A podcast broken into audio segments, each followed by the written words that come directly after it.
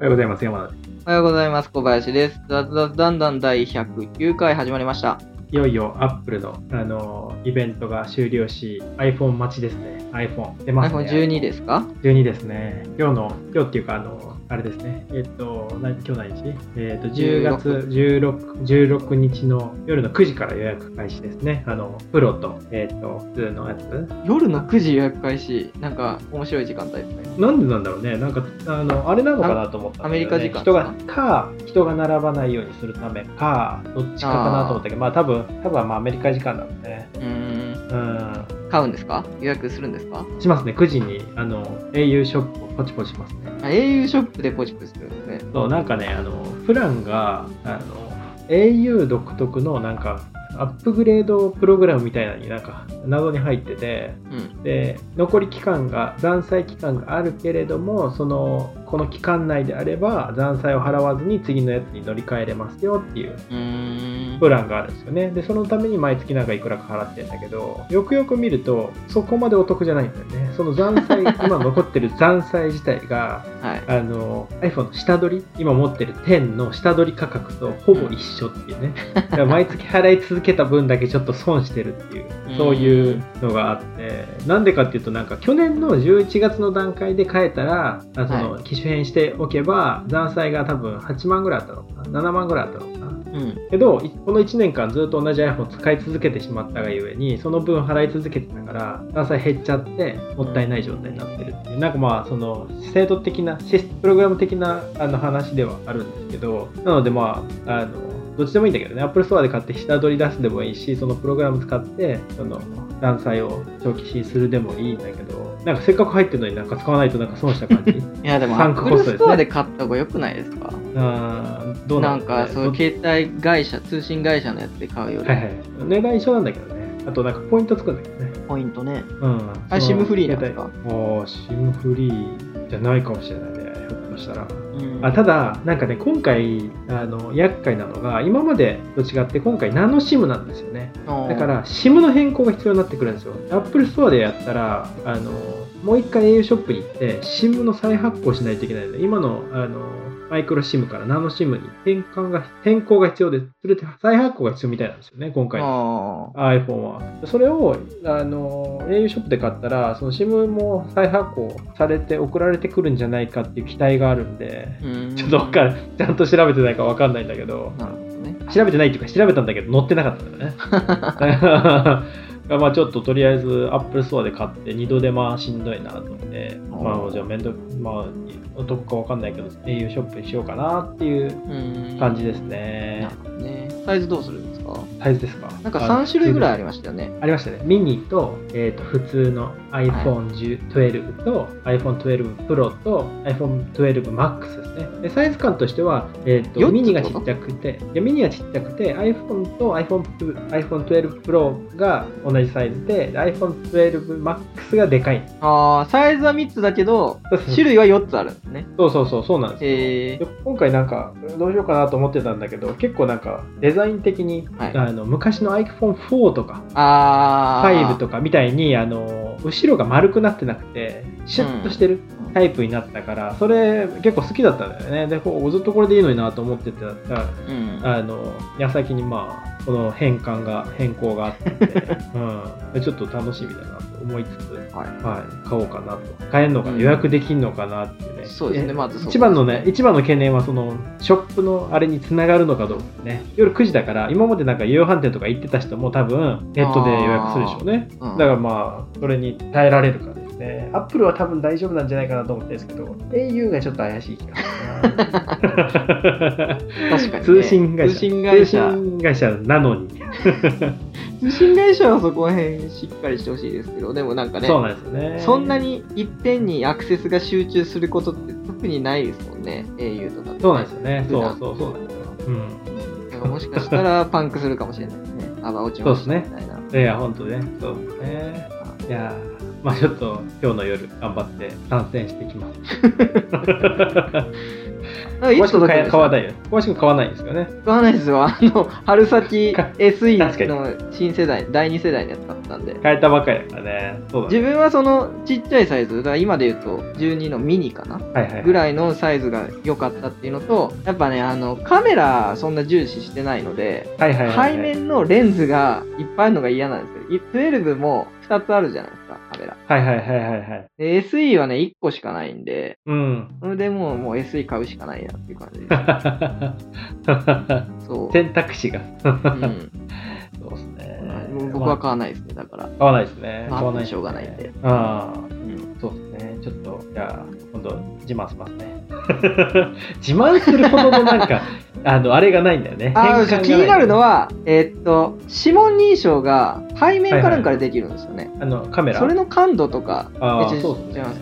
指紋認証。こえ、背面でできんの？あれ違いましたっけ？それなんか今回含まれてない気がするな。なんか、なかったよ、その発表に ?13 ですか？多分次じゃあ、じゃあない。指紋認証ないってことですか？指紋認証多分ないと思いますね。うん、ないと思いますね。ボタンないですもんね、本ボタン。ナイス、ナイス、ナイス。あーじゃあ、マスクした状態で顔認証頑張るしかないですね。そうですね。今まで通りです諦めるしかない。あ諦めるしかないっていうか、諦めてます。そう、だからあんま、そう、だからあんまりなんかね、これってね、アップデートはないんだけど、まあちょっとデザイン的なとこだね。まあ言うたら。ーまあそうですよね。ね山田さんとかそんなにスマホで負荷かかる作業ってしないですね。しない、作業、作業しないね。Kindle 読むぐらい作業っていうか、自分とかだったらゲームとかするので、結構最近のゲームだとその端末に依存するところもあったりするので、なるほどね。サクサク動くかどうかとかであるけど、あ山田さんとかだったらそんなにわざわざ頻繁にアップデートしなくても大丈夫ーしないですね。動画、動画、動画見る感じかな。ああ、そう。5G になるっていうのは大きいかもしれない。5G になると、外にいていて大きい動画とかダウンロードできたりとかっていう感じかな。ーあれ、5G 日本版のやつ通ってないんじゃなかったえそうなの？日本版のやつは 5G ってなんかプロマックスだけ対応とかそんなのだった気がするんだけど。あ、そうなの？えー、ちゃんと見てない、えー。自分もうあれ買わないんでちゃんと見てなかったですけど。確かねそうなんです。アメリカ版とかはデデフォルトで全部ついてるけど、日本版は確かねプロマックスだけか対応してないかとかなんで 5G が気になるんだったら、あのアメリカのアップルストアで。買う必要があるかもしれない、アメリカのアップルストアで買っても多分ダメだろうね。日本帰って持ってきても多分、キャリアが対応しないんじゃない？どうなんだろう？最近のやつだったらもう大体対応するみたいです。で一応あその端末、端末が、えっと、どの SIM、SIM っていうか周波数に対応してるかみたいなのっていうのが調べればはいはいはい出てくるので、それが日本の通信業者、山田さんであれば au とかはいはいはい。規格と対応してるのであれば問題ないっていうので、あ、そうなんだ。えー、そうちょっとなんかあ自分 5G はこのチェックしてきます。チェックしといた方がいいと思う。うん、チェック春先 SE 買おうと思った時に、あれしたんですよ。あうんの、台湾版でもいいかなと思ったんですけど、ココロナでめんどくさくなったんでやめたんですよ。あ、そうですね。まあまあまあまあ、ちょっと前段が長くなってるんで、本題入っていきましょうか。うん、この話ずっと話せる。今日のテーマは？今回は、今日のテーマは、えっ、と、じゃあちょっと10分でざーっと話をできる内容かどうかわかんないですけど、トラトランプ、トランプじゃないわ、大統領選がちょっと気になったんで調べてみましたという話をアメリカのね。で,、はい、しできればなと思って、まあ、なんで調べようかなと思ったかっていうと、はい。あのそもそもあのなんかふわっとしかあの知らなかったっていうところがあってなんかこういう風になってどういう仕組みでどうなってるかみたいなところを調べてでまあノートに書き始めたんですけどし書き始めたらあまりにも長くなって最初歴史とかも書いてたんだけどいやこの情報いらないなって言ってとりあえず削ってどういう仕組みかっていうのを、はい。とりあえずざーっと調べたあののを書き綴ったんですけどはい。なんかもうふわっとしか知らないからあのもう本当にあのどういう流れでやっていくかっていうところも結構曖昧だったんですよね。例えばなんかはい。それこそ総選人気総選挙なのかどういうことなのかみたい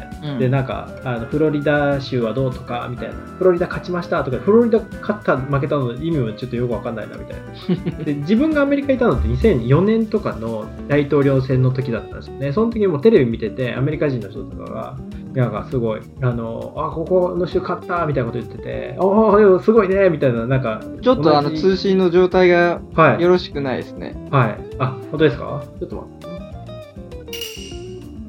はい。はい。えーっと、続きから、続き続きなんか州ごとの あそうそう。州がだから州がどうとかみたいなのがそういうことがよく分かってなかったんでとりあえず仕組みを知っとかないと大統領選楽しめないなと思って調べてみたんですよね、うん。知ってます？この大統領選、はい。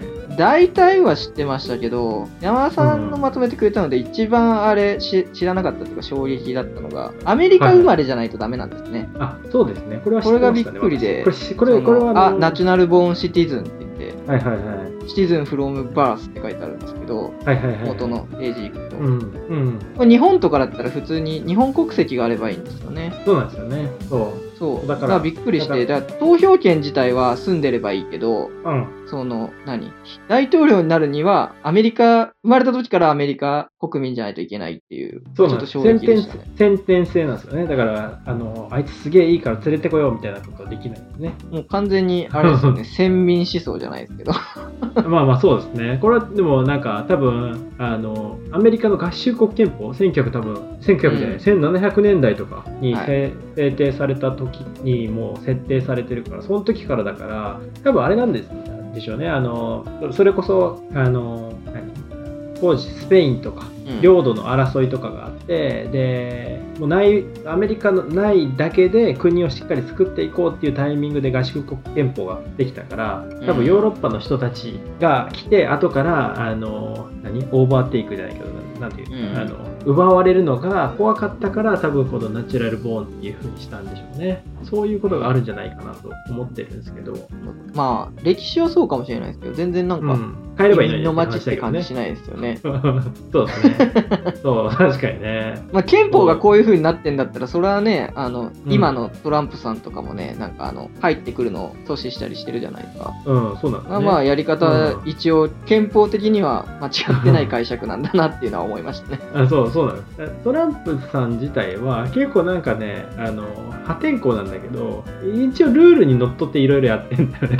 うん。なんかルールをねじ曲げようとかっていうよりはなるべくもうルールの中でやろうやろうって人います。ねそこ多分なんかビジネスマン的なとこあるよね。なんか、あの世の中社会の流れをめちゃめちゃにしてやるというよりはルールに沿って、まあ、破天破天荒な振る舞いをしてアテンションを集めてでもう一回再選しようっていう、うんそういう流れですね。はい。でなんか、まあ、さっと説明するとあの州で選ばれたなんか大議員っていう人がうん。あの州ごとにいてでその人たちが大統領候補を選ぶんですね。でその大議員の数が、えー、と州ごとに設定されててで州ごとのそのあの投票によってその州がどっちに触れるかそのどっちの候補に触れるかっていうのが決まってでその州を取るなんかあのあれみたいですよね。モノポリみたいな感じですよね。その州を 落としていくみたいなはい。形でで前回はあの全体的な支持率自体はあれなんですよね。ヒラリーさんの方が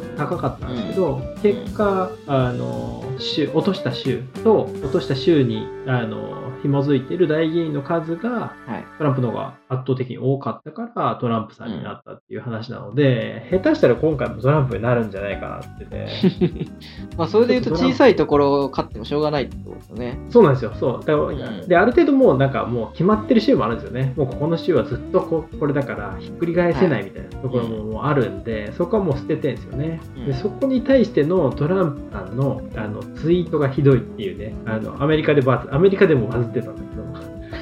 なんて言ってるかというと、なんかなんどっかの州、それぞれの州に対して、例えばカリフォルニアの場合は、カリフォルニア is going to hell って書いてて、カリフォルニアは地獄に落ちるって言ってるんですよね。なんか、だから落ちたくなければトランプに投票しろよみたいな、なんかね、もううん大統領とは思えない発言とかを繰り返してですよね、今、ツイッター。めちゃめちゃな頻度でやると、ツイッターしかしてないんじゃないかぐらいのね、頻度でもう分かりやすくていいんじゃないですか？いや、わかる、すげえわかりやすい。だから、あの、いいんですよ。だから、あのーこういう層をしっかり取り込むことによって、うん選挙勝てればいいんで、だからその、明確なんですよね。ぶれ、ぶれないんですよね、なんか基本的に。うん。だからそこは彼の強みだし、今回も再選あり得るなっていうところではありますね。うん。で、まあなんか今回その見見ることによって一番個人的に気になってるのはこの後の経済どうなんのみたいなところ、どっちになったらどうなるのみたいなところがやっぱり一番気になってて、うん。でどっちもどっちなんですよね。なんかあの、まあまあトランプさんはトランプさんで中国とのあの争いがあるからそれを契機になんかね、大不況になる可能性もなきにしもあらずなんですけど、うん。バイデンさんはバイデンさんで結構なんかあの法人税とかなんか、はい。あの富をしっかり課税してあの貧しいところにお金を回していくってしそうなんですけどそれをやっちゃうと一気にその何景気が悪くなる可能性があってうん。それを景気になんか株価下がって各企業とかが苦しくなっていくみたいな状況も考えられるから、どっちもどっちで言ったらどっちも嫌だな